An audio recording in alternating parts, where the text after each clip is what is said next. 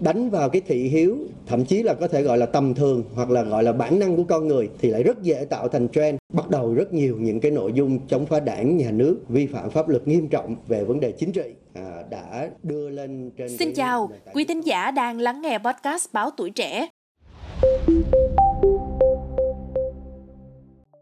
Thưa quý vị, nhận thấy thời gian gần đây trên mạng xã hội TikTok ngày càng xuất hiện nhiều nội dung xấu độc, phản cảm, các thông tin sai sự thật hay mê tín dị đoan. Bộ Thông tin và Truyền thông sẽ kiểm tra toàn diện hoạt động của TikTok vào tháng 5 tới.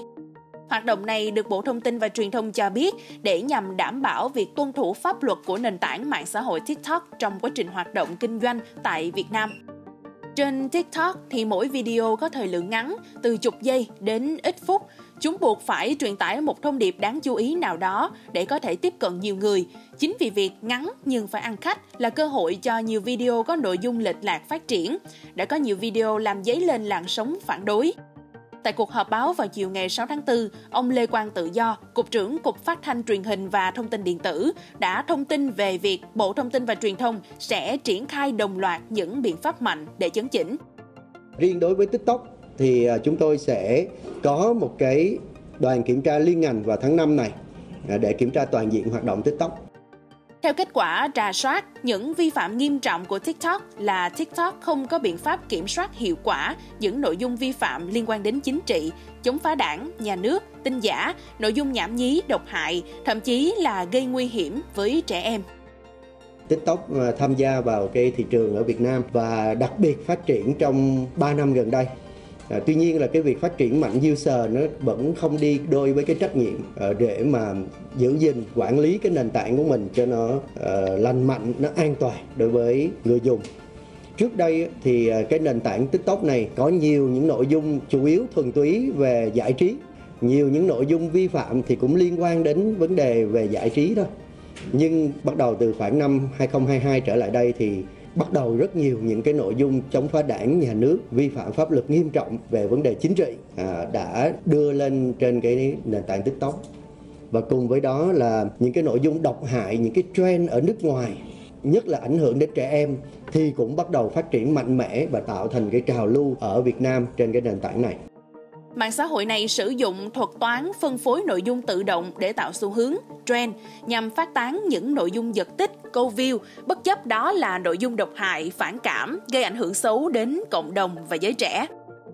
Cái việc mà TikTok sử dụng cái thuật toán phân phối nội dung tự động để phân phối nội dung đến người xem như nhiều báo trên thế giới cũng như chính phủ các nước trên thế giới là đã chỉ ra là nó gây nghiện. Và đồng thời á, là nó có một cái tác hại nữa là nó tạo ra những cái trend, những cái xu hướng độc hại liên tục. Tức là những cái gì mà người dùng quan tâm đánh vào cái thị hiếu, thậm chí là có thể gọi là tầm thường hoặc là gọi là bản năng của con người thì lại rất dễ tạo thành trend, được phân phối nhiều đến người xem hơn. Và như vậy là nó có tác động ảnh hưởng xấu đến giới trẻ và đến người dùng nói chung. TikTok hiện không có biện pháp kiểm soát hiệu quả để ngăn chặn hoạt động kinh doanh, buôn bán, quảng cáo hàng giả, hàng nhái, các loại thuốc kích dục, các thực phẩm chức năng không rõ nguồn gốc, đồng thời cũng không có biện pháp kiểm soát hiệu quả các nội dung vi phạm bản quyền. Gần đây thì TikTok lại có một cái phát triển về cái gọi là idol TikTok, tức là những người nổi tiếng, thần tượng ở trên cái nền tảng này. Và TikTok thì có một cái chủ trương là cho phép người dùng xem và tặng quà tặng tiền và có thể quy đổi thành tiền mặt. À, tuy nhiên ấy, là TikTok không khuyến khích những nội dung tốt đẹp sáng tạo. Hay nói nói rộng hơn là không quản lý chặt chẽ để làm những cái idol này một bộ phận không nhỏ là họ dùng những cái nội dung lệch chuẩn lệch lạc. Ví dụ như là hở hang câu view thậm chí là có những cả những nội dung độc hại. Đánh vào cái phần như tôi nói lúc đầu là cái phần con của con người à, để được nhận quà nhiều hơn.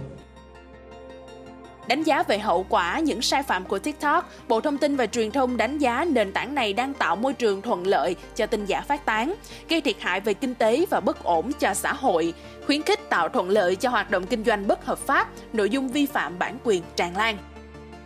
Theo ông tự do, thì hệ lụy nguy hiểm của TikTok là khuyến khích giới trẻ bắt chước, học theo những trào lưu xấu, phản cảm, làm lệch lạc nhận thức, lối sống của giới trẻ, làm băng hoại giá trị văn hóa của dân tộc.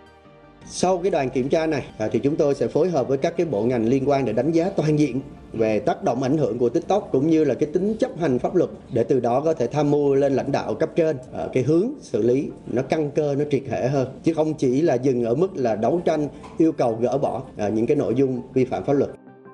Đó là câu trả lời của ông tự do cho câu hỏi về việc liệu Bộ có đề xuất cấm TikTok tại Việt Nam như nhiều quốc gia đang thực hiện hay không. Ngoài ra thì ông còn nhấn mạnh nguyên tắc nhất quán của Bộ Thông tin và Truyền thông là tất cả các nền tảng xuyên biên giới vào Việt Nam phải tuân thủ, nếu không tuân thủ sẽ không được tạo điều kiện hoạt động ở Việt Nam.